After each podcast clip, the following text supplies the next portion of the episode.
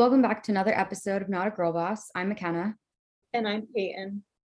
And this time, it's been a rough couple of days, let's be honest. I mean, I think if anybody has seen any bit of news, has touched their phone, has spoken to another person in the past week, then or week in a couple days, then I think we can all guess what we're about to talk about, which is the overturn of Roe v. Wade.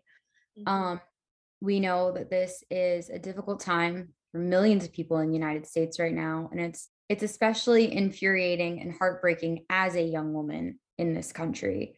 Yeah. Um, and so Peyton and I talked about what we were going to cover this week, and it only made sense for us to address this. We didn't feel like with the platform that we have and the message that you know we want to send that we could just act like this didn't happen or not address it or share our thoughts. We wanted to just sit down and have the opportunity to kind of process things in real time. And so we've kind of made the decision to break this episode into two parts.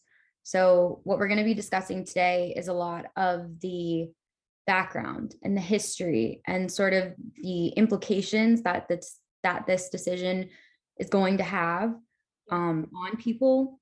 And so, because I know that for me, sure, I know a lot of the basics, but when I've been reading different resources and articles and Instagram posts about everything that's going on, there's been some language that I'm unfamiliar with. And so I felt like it would be a good place to start if we just go back to square one and kind of take it from the beginning and basically go in chronological order and then so essentially part one is is more fact based and obviously our opinions will be very much clear throughout all of this but then part two is when we'll really kind of dive into how we're feeling you know at the time of recording this i believe it's been four days since the decision so hasn't even been a full week to really process you know in addition to having internships and going to work and you know trying to still be present having to be present yeah. and I think giving ourselves a little bit of additional time to kind of think through our thoughts before we just hop on with, you know, the initial rage that I know I'm feeling. Um, we thought it might be more productive to kind of start with with the facts and then um give give our opinions yeah. later. Yeah, I think it's really important to kind of break down what is going on right now because like you mentioned, you can't escape this news no matter what device you're on or no matter who you're talking to. And with that comes just an influx of information, so much of it. And I would argue that not all of it is super accurate and also not super helpful because I think some of, you know, the words that people use and things like that can be a little inaccessible for people to kind of understand what is fully going on. And it's just really overwhelming to try and take in all of this information at once. Um, and so that's why in this episode, we kind of wanted to do our own work for you so that this can be an episode where you're kind of getting like a decent portion of these facts, but like in one place and something that just like is a bit more cohesive and makes sense and is like easy to like fully comprehend. Um because even though we're both of us are like women's and gender studies majors, we even acknowledge that a lot of this is like difficult to, you know, comprehend all of it. So it's overwhelming. I found myself all weekend kind of going on social media hoping for some sort of escape almost, but then my social media was nothing but understandably so nothing but information and resources. And while I was very much appreciative to see so much of it on my timelines and on my feeds, it was a lot to kind of take in at once. And I would find myself going on social media less than normal, purely so that my mind could kind of like have a break from thinking about it. which is privileged to say, I think, but I think it's something that we all can kind of relate to, or something that I would imagine a lot of us could relate to feeling. It's just that overwhelming sense of what is happening? What do I do? How can I help? So yeah, um, I definitely agree with you, Peyton. hmm Yeah. So, yeah, I guess we can kind of begin like talking about history a little bit and kind of contextualizing all of this. Yeah. Okay. So Roe v. Wade, it's the case that we all keep hearing about. I thought that it would be helpful to kind of start there um, and explain what that was, because obviously it sets the precedent for everything that's been happening now. So the case was brought by Norma McCorvey, known by the legal pseudonym pseudonym Jane Roe. Um, in 1969, she became pregnant with her third child and she wanted an abortion. But living in Texas, it was illegal to get an abortion at the time unless it was necessary to save the mother's life. So her attorneys filed a lawsuit against her local district attorney, Henry Wade, which is how we got Roe v. Wade, um, alleging that Texas's abortion laws were unconstitutional.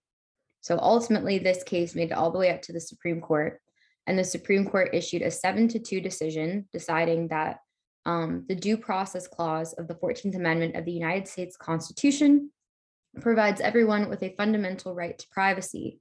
And it, this is the right to privacy that would protect a pregnant woman's right to an abortion.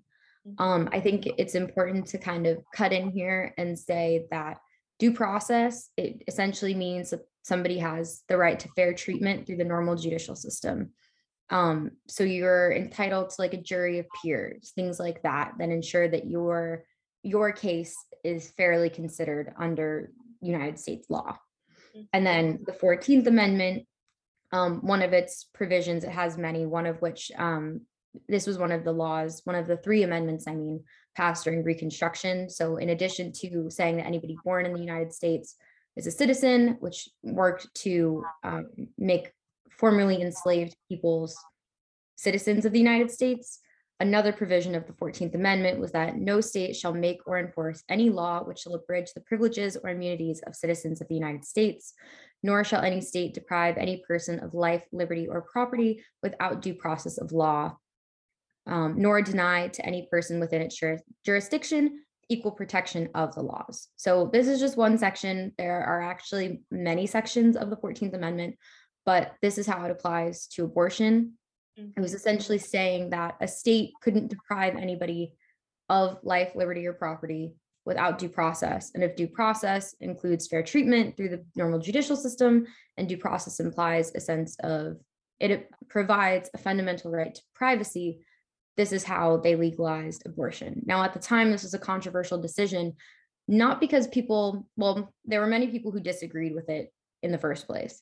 Then there were people who agreed with the, the with the decision, but felt that the um, legal like reasoning behind it was flawed. Um, so I do think that that's interesting. I'm not going to get into all of that because then it gets nitty gritty law stuff that I'm not a lawyer. So, but I think that hopefully lays the ground. And I think that we've seen a lot, or I know that I've seen a lot of stuff relating to this fundamental right to privacy as it also connects to things like same sex marriage, um, contraception, interracial marriage. Um, there's a lot of things that kind of fall under that fundamental right to privacy or that have been legalized or allowed through this fundamental right to privacy. But I'll get back to that later. Oh. So, something that I thought that was interesting about Roe v. Wade that I actually did not know was that it had really strong protections for women seeking abortions. And it basically had this trimester system where during the first trimester, governments could not regulate abortion at all. Um, the only requirement that they could make was that they be performed by a licensed physician. During the second trimester, governments could regulate the abortion procedure, but only for the purpose of protecting maternal health and not for protecting fetal life. Um, and after viability, which includes the third trimester of pregnancy and the last few weeks of the second trimester, abortions could be regulated and even prohibited, but only if the laws provided exceptions for abortions necessary to save the life or health of the mother. So I personally thought that this was really interesting because I have been, I think we've all been aware of these like crazy strict um, abortion laws that apply like after six weeks or things like that. And the reason that those are allowed is because after Roe v. Wade, so Roe v. Wade, the decision came out in 1973 to be specific. Mhm. There was another case in, I believe, 1992. Yes, it was decided in 1992 called Planned Parenthood versus Casey. Um, and so it overruled Roe v. Wade's trimester framework, um, which me which meant that states could now regulate um, abortions in the first trimester and have, you know, more strict regulations in the second and third, essentially, you know, banning them in the second and third if they wanted to, which is where we were pre the most recent decision, which was in a case called Dobbs versus Jackson Women's Health Organization. Mhm. So Dobbs, which is what we what they just officially ruled on, was essentially they were challenging a Mississippi law that was banning abortion after 15 weeks of pregnancy. So the goal of this case was to say that that law was unconstitutional and that that shouldn't be allowed. You shouldn't be allowed to to regulate a, an abortion in that little amount of time. That's how I've understood it so far. Yeah. And this is the case that was struck down. Not only did the Supreme Court decide that that law was constitutional, they took it a step further beyond just saying that this one Mississippi law was like legal. They also decided to overturn Roe v. Wade and Planned Parenthood versus Casey. And that's why we are where we are now. So they did overturn Roe v. Wade, but it's not like they just revisited Roe v. Wade. There had to be a case in which this came up. And mm-hmm. so the majority opinion was written by Justice Samuel Alito, Clarence Thomas, Amy Coney Barrett, Brett Kavanaugh, and Neil Gorsuch. The dissenting opinion was written by Elena Kagan, Sonia Sotomayor, and Stephen Breyer. Chief Justice John Roberts agreed that the Mississippi law should be upheld, but did not join the majority in the opinion to overturn Roe v. Wade and Casey. So I know that was a lot to cover, um, but I felt like kind of going through those three cases, low key Yeah. feel like I'm back in AP government. But I think that kind of having that foundation is really helpful because when you see all these things about due process and right to privacy and you hear like I'd never even heard of the case of Planned Parenthood versus Casey. So I had no idea that there was a trimester system that got overturned and that's how we ended up where we are now. Um, so I felt like that could be kind of helpful in contextualizing this because the issue of abortion in the United States, they've, you know, we've seen it time and time again about people trying to regulate women's access. And it's not just out of nowhere. You know, they did it in 1992 when they restricted things again. You know, they took away freedoms and they've done it again now in 2022 Yeah. so it's it's as out of the blue as it seems. I think for activists who have been paying attention to this for a long time, it's Yeah. not out of the blue. I know that for me, and I don't know, I don't want to speak for you, Peyton, but when the decision was leaked, I want to say we were still on campus. I Mhm. mean, we shut down. You and I spent a good hour talking about it. And it did Yeah. seem like it came out of nowhere to me because this was not something on my radar to be concerned about at all. It was, it literally wasn't until that decision was leaked. And I wonder, you know, I don't want to sound like a conspiracy theorist, but I wonder if they did that on purpose in the hopes that it would kind of dilute people's reactions to the final decision. Maybe. I'm very happy to see that that doesn't appear to be the case. There have been, you know, protests by thousands, hundreds of thousands of people. Yeah. So that's obviously not the case, but it does it does make me wish that it was something that I had I was paying attention to the laws in in states, you know. We would talk about it almost every class period about the different laws that were occurring in different states. But it did not cross my mind to think that it would be eliminated entirely. Like that protection would be eliminated in full by the Supreme Court of the United States, you know, by the federal government of the United States. Yeah. Yeah, I I also feel a little bit naive in believing that like this could never happen. I didn't think that it would happen even like after Trump's presidency for some reason, like with all of the horrific things that have happened and all these horrible legislations that have been put in place. I I don't know. I didn't think that Roe v. Wade would actually be overturned. But meanwhile, you know, there have been like like you said, a lot of activists, a lot of people in grassroots organizations that have been preparing for this. Like even even before Trump's presidency, especially now learning that these other cases have happened. Um, but like especially in 2020 when Trump was elected, like people were preparing for this and that's why, you know, there are currently like a lot of organizations and funds that are like they have a lot of things in place to help people and protect people because they've been like gearing up for this and i've just kind of been ignorant to the fact that this could be our reality so yeah and i think that that's something that i do want to stress it's like i know that i live in a state peyton lives in a state and we go to school in a state where we would be protected. You know what I mean? The right to abortion is legal in those three states. Mm-hmm. And so I know that while this may not be something that I personally have to worry about, I just think it's incredibly important to kind of put that individualistic mindset aside, even though mm-hmm. that's what we're raised at, like raised to that's the way that we're raised to think in the United States. It's all about American individualism. It's how does this impact me? okay, if this doesn't impact me, then why do I have to care? It's like, no, this may not impact me, but as a collective, I feel like, and I, I'm happy to see it. Like, we need to be like unified in our frustration because it it's not enough just to have X amount of states. We're going to break that down in a minute, but it's not enough to have X amount of states where it's legal and just kind of feel like, oh, well, that's okay. You know, not, yes, not all hope is lost, but that, that is below yeah. bare minimum. Yeah. Mm-hmm. Yeah. I think that, like, yes, I personally, you know, I do feel a little bit better because I live in a state that is democratic and isn't going to overturn abortion. But at the same time, all of us should be a little bit scared of the power that our Supreme Court and our government in general has and is able to essentially use as a weapon against its citizens. Like that power that they're currently like wielding should be something that makes people nervous. I think this just goes to show that our country is headed in a trajectory that is just not good. And we should be scared for what this power means for us in the future as citizens of this country.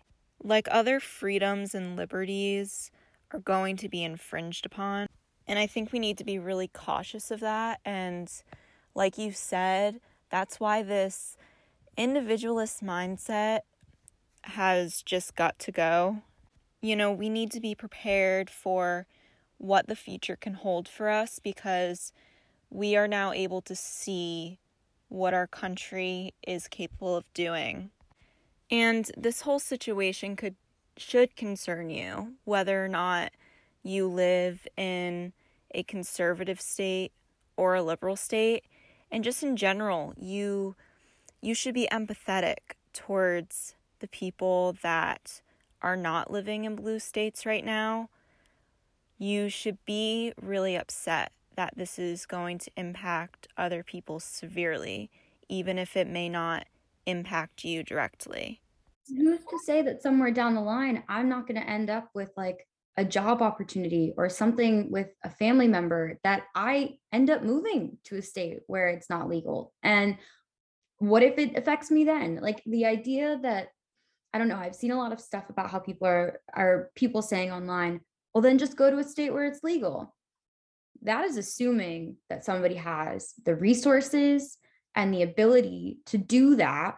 Okay. Yeah. Oh, there are so many people who cannot just get up and move. Like your whole life could be built in one place. And obviously, I don't think anybody plans for this to happen. These are not planned circumstances in which somebody is seeking an abortion. You know what I mean? Like Yeah, You're yeah. already in a vulnerable state to just say, oh, we'll just move. Mhm. What? That's just not logical and it doesn't No. make any sense. And it's like, it doesn't, like, I don't know, it doesn't really matter, even if I continue, like, just moving to a democratic state or something, like, I'm still living in a country that does not believe that I have the right o- over my body. I don't have Exactly. rights over my body. Exactly. And, you know, who's to say that that form of power isn't going to end up impacting the democratic state that I live in? Like, it's, I don't know, this might be far out, but like, this might sound conspiracy theorist esque to some people. But like, for many, this decision is another step towards living in a fascist country. And I think that is what people should be concerned about, even if you're in a blue state. I was gonna say, I truly think that this, the abortion, this one ruling is just the beginning of everything that we're gonna see. And I don't know what's gonna happen, what cases are on the ballot for them to be ruling on in the future, but I genuinely think that this is just the beginning. And if they're starting to take away rights from women, Yeah. there's already countless legislation, you know, that works against people of color, women of color. Yeah. You know, we don't live, these things already exist. Whether or not we choose to pay attention to them or acknowledge them is different for everybody. But these oppressive laws and structures and systems have always existed, they've just morphed. And now I feel like they're just becoming more mainstream. They're becoming more out in the open for everybody to see. It's not this thing that we Yeah. sweep under the rug and act like we don't do, even though we've done it the entire time. They're bold with it now. They're Mhm. like, we don't care about women. yeah. We already knew that. We've Yeah. known that. Yeah. But now they're putting it in bright, bold red letters for everybody to see, the entire world to see.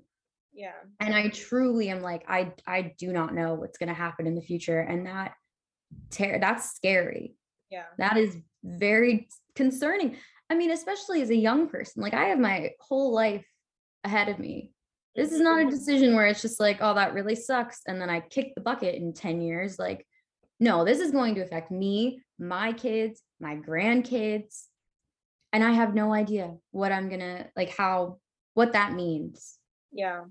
sorry for that little tangent.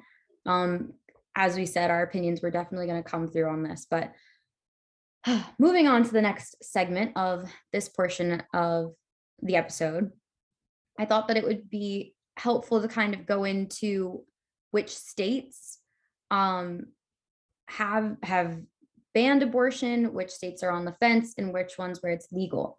I've seen a lot of different things come out um, specifically around trigger laws and how many states have them. Um, based on my current understanding, again, we're only four days post decision. From my understanding, 13 states have trigger laws. Eight of those states' trigger laws went into effect the day that Roe v. Wade was overturned. Um, from my understanding, a trigger law was essentially a law that states had written in place to um, ban abortion in the event that Roe v. Wade was overturned. So it was almost like pre written legislation that said, if this thing happened, this is what we would do. Yep. So currently, um, you know, it's June 29th. And as of June 29th, the information that we have right now is that the states where abortion is illegal are Alabama, Arkansas, Kentucky, Oklahoma, Missouri, South Dakota, and Texas. Then, and I'd like to say this information is from Teen Vogue. States that are likely to ban abortion soon include Wyoming, Mississippi, Idaho, Tennessee, North Dakota, Georgia, Indiana, Iowa, and South Carolina. Then 16 states and Washington, D.C. have protected the right to abortion. These states include California, Colorado, Connecticut, Delaware, Hawaii, Illinois, Maine, Maryland, Massachusetts, Nevada, New Jersey, New York, Oregon, Rhode Island, Vermont, and Washington state. So, again, these things I think are very much subject subject to change and each state that's that I think is the biggest thing. The the law is in the hands of the states now. It's up to each state to determine their own provisions as far as restrictions for trimesters, um, you know, saving a mom or not saving a mom, issues of rape and incest. So these things are all on state by state basis. And so I think it's going to take a while for us to really understand the full implications of what each state is planning to do and what each state actually enacts through their legislation. Um, and that, again, is just one of the many scary things about this. It's just there's so much room for legislators to kind of take things into their own hands. I know that there's states where they're not they're not going to include exceptions for rape and incest. I'm terrified of the fact that there's going to be states where they don't care if the mom's going to die. Yeah. And so that's kind of what we know now as far as how the states are going. I know that with the states that I just listed, that didn't add up to 50. I think the states that were missing from that list sourced by Teen Vogue, we just don't know Yeah.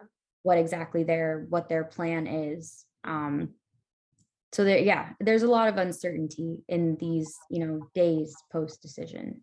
Yeah. hmm Um, but I think a question that a lot of us are asking ourselves is like, what is the impact of this going to be? Like, we're still trying to understand who's impacted, or you know, on, on a state basis. But what does this mean? And I think that something that I've seen a lot is that Roe v. Wade is going to disproportionately affect women of color. Um, and so this is something that Peyton and I definitely wanted to touch on. Yeah. So essentially, in terms of statistics for women that have abortions, and I know that women is kind of an exclusive term because gender nonconforming people have abortions, but there really aren't a lot of statistics about gender nonconforming people having abortions. So these are about women, Yeah, um, exclusive. Yeah. cisgender women. Mhm. Um, so 29 states plus Washington, D.C.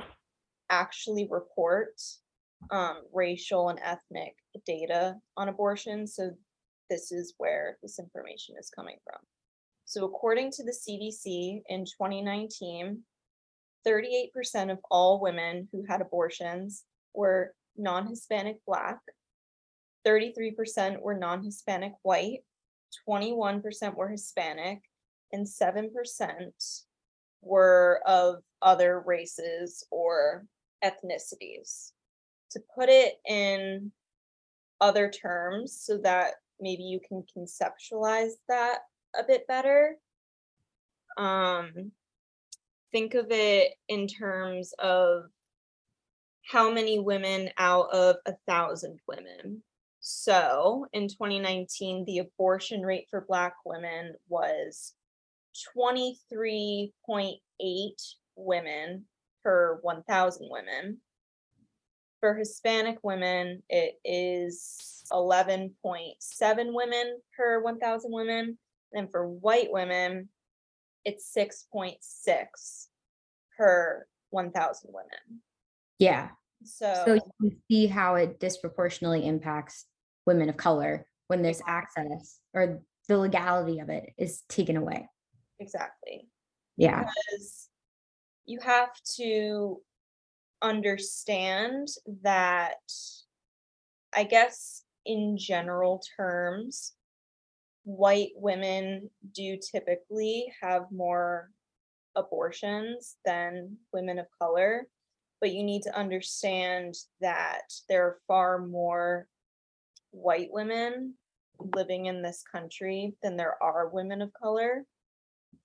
So this is how we know that it does end up impacting women of color more because like that 38% may not seem like a large number, but when you take 38% out of a much like smaller overall quantity, then it is a lot more women, a lot Right. more people at the end of the day. Um, Exactly. So that's essentially why we were trying to think about this in like the statistics that are brought up about mass incarceration. Right. How technically there are more like white people that are like sitting in prisons right now, but It's the rate of incarceration yeah, that is far different. The rate of incarceration for like black men specifically Yeah. is much, much, much, much higher than it is for white men. Yeah. So numbers aside, like physical inmates aside, what we're talking about is about the rates and how disproportionate those are. yeah, And that's how you see the disproportionate effects of things like incarceration and now these abortion laws impacting people of color specifically. yeah. And I think a couple, I, I mean, a bunch of notable people have made this comment already, but I do want to say that we we all know that rich people, specifically, usually rich white women, are still going to have access to abortions. When the mistresses of politician mm-hmm. Johnny, you know, yeah, if he ends up pregnant, if the daughter of politician so and so in Kansas needs one, those people are still going to have access to the healthcare that they need.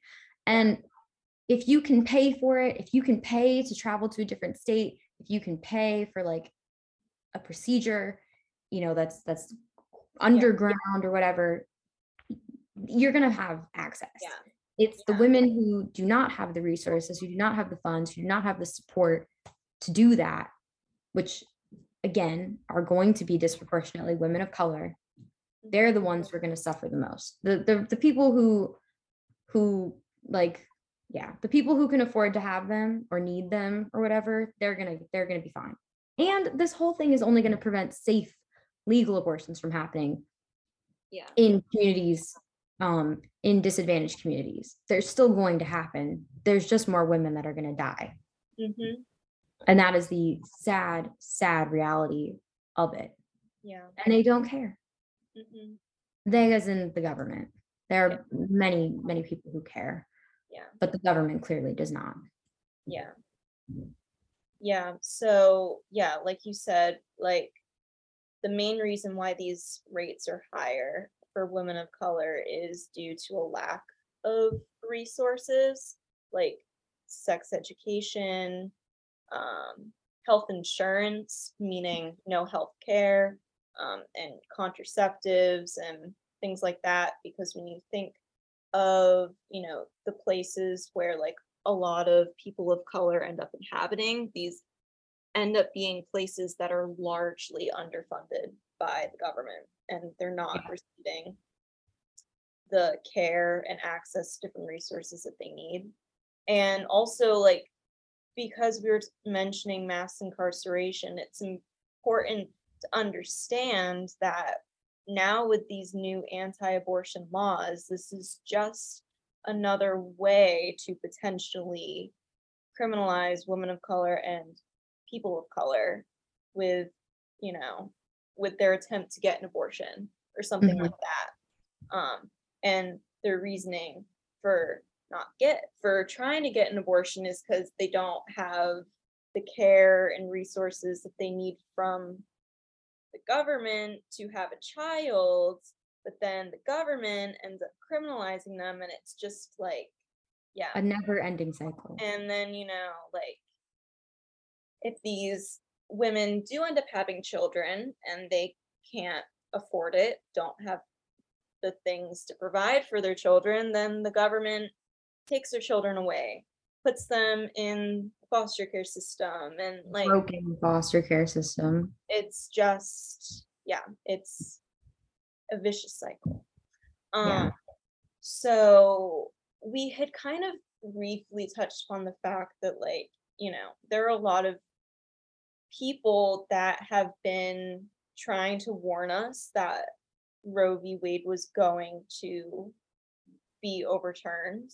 And this was like predominantly women of color that were telling us that this was going to happen, but Yeah. weren't really listening. Eh, I mean, and the reasoning for that is because women of colors, you know, bodily autonomy has been continuously infringed upon. So, with that, they obviously know that this is going to happen. This Right. is inevitable, essentially, but nobody has been paying attention to what has been happening to them, one, and what they have been saying, too. Um, Yeah. and so Ayanna Pressley um had like this quote that I just feel like I think it was a tweet actually that like kind of helps us make sense of this. Today is a dark day in our nation's history, and this decision is a devastating confirmation of what Black and Brown reproductive justice organizers have been sounding the alarms about for years. This court will stop at nothing to strip away our reproductive freedom and our fundamental right to bodily autonomy. Um, another person, Isra Pananon Weeks, um, kind of talks about how this decision impacts Asian American API women as well. She says this is a mm. direct and pernicious assault on people of color, including Asian American and Pacific Islander communities, where the path to abortion care is riddled with language barriers, cultural stigmas, and low rates of insurance coverage among our most vulnerable community members. So, again, this kind of helps us have a framework as to why women of color are in a worse situation because of Yeah. this. You know, even the act of being able to get a safe and legal abortion when Roe v. Wade was in place was incredibly difficult for women of color. Right. You know, the percentage of these abortion rates here, like this isn't including the countless, you know, attempts that many women have had with trying to do an abortion themselves or getting abortion in illegal and unsafe manners. It doesn't even really account for that. There's 21 other states that haven't even released data relating to race and ethnicity and abortion.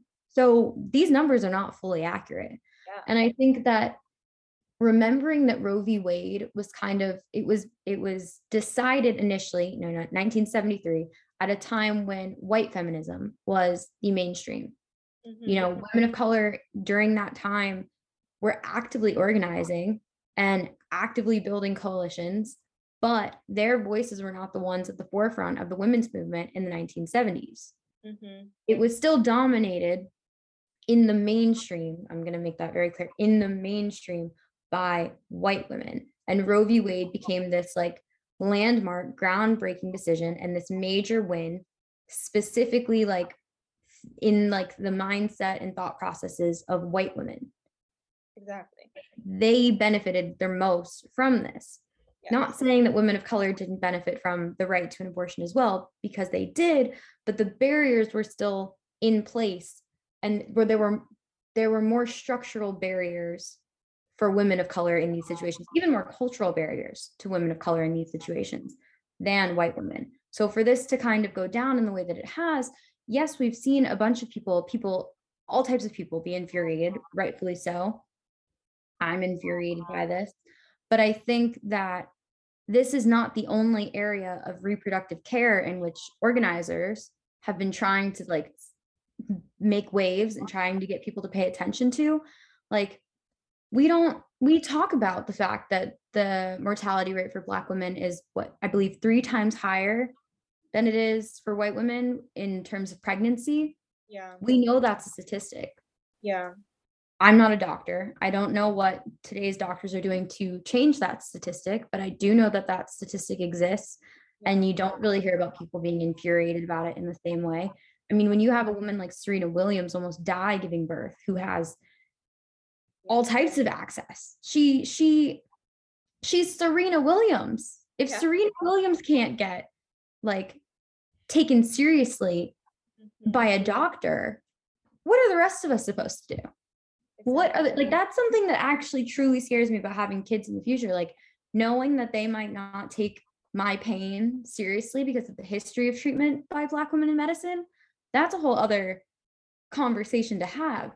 But that is an issue of reproductive rights that we don't talk about very much. Just like we don't talk about the fact there have been women in California who have been forcibly sterilized in prisons, having like non consensual hysterectomies. Mhm. Same thing with Indigenous women on different reservations. Yeah. We are not talking about these issues Mhm. because let's go back to American individualism. If it's not affecting me, if it doesn't appear to affect the majority, then why should I care? Yeah. And it's it's really excuse my language, it's really fucked up. Yeah. But that's where we are right now. Yeah. And that's why I think that Roe v. Wade being overturned is just the beginning of all of the different restrictions on people's rights that we're going to see. But this is the one that we're going to pay very close attention to because now white women are paying attention. And I don't think that they were before, but Mhm. now that they have. And so I think maybe it was Natalie Portman who was like, okay, well now it's time to change our tactics. This is this is fuel to become reinvigorated.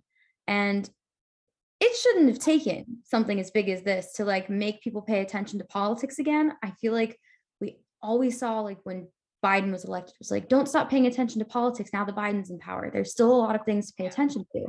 And did we? Uh, No. I'm using we uh, in a very broad sense, but we didn't. we We didn't. very naively thought that because Trump's presidency was over, that like the lasting effects of his presidency weren't a thing, which is so far from the truth because we now know that, you know, the three people that he elected to the Supreme Court, you know, are part of the reason why this is happening. And like, you know, Trump legacy is still alive and well, even if he's not in office technically.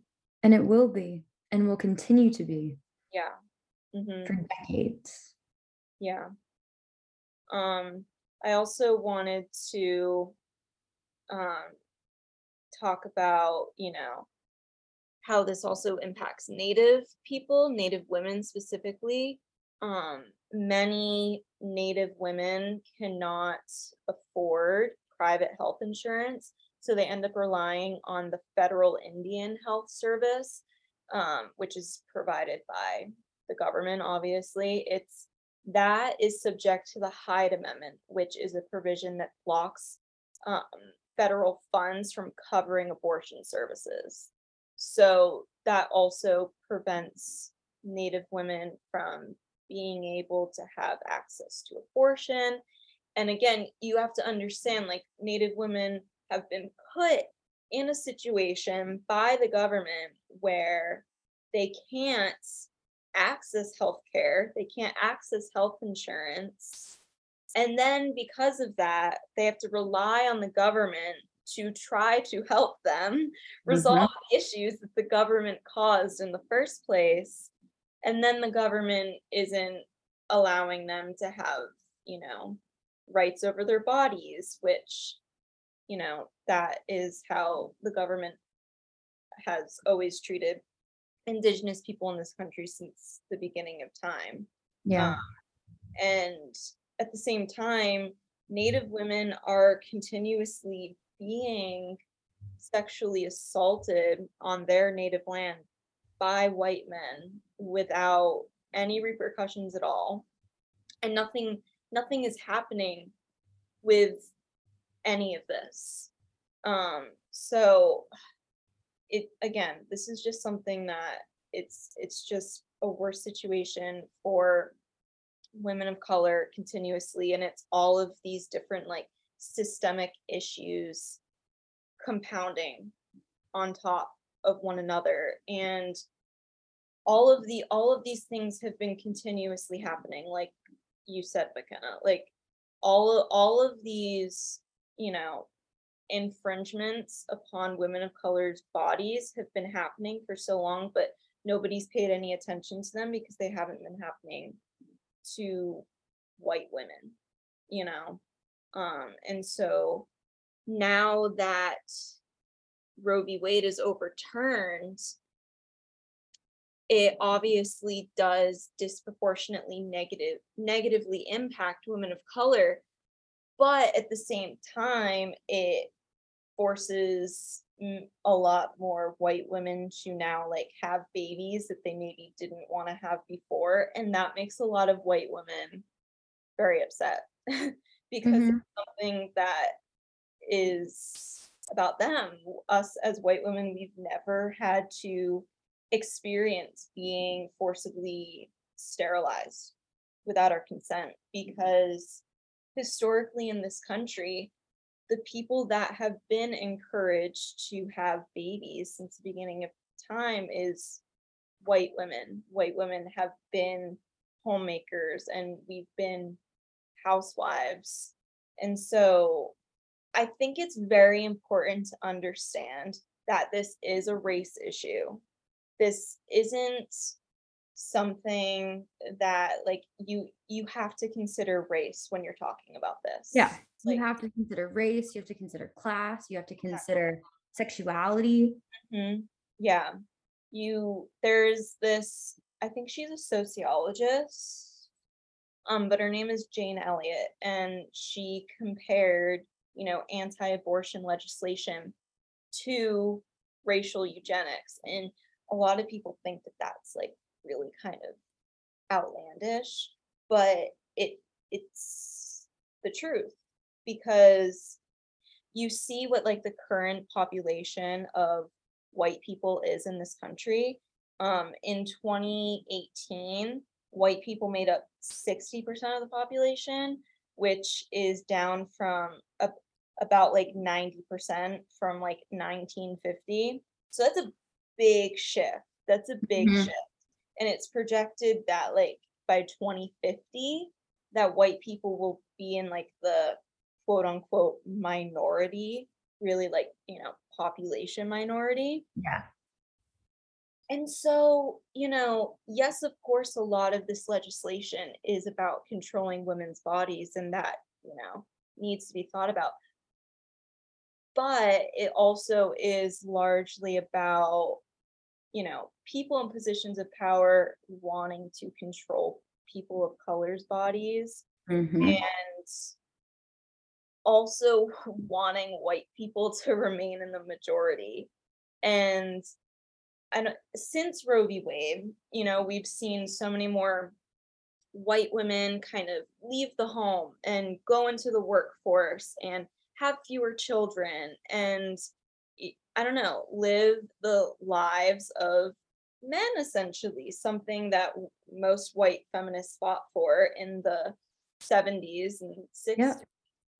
So there was like this massive shift in like a you know a Roe v. Wade world where women were no longer really taking the role of just like a dutiful housewife and mom. They wanted more for themselves and so, yeah, white women have been having less children. Like that hasn't been the primary thing that they have been focusing on. And that is such a freedom that we have been able to have.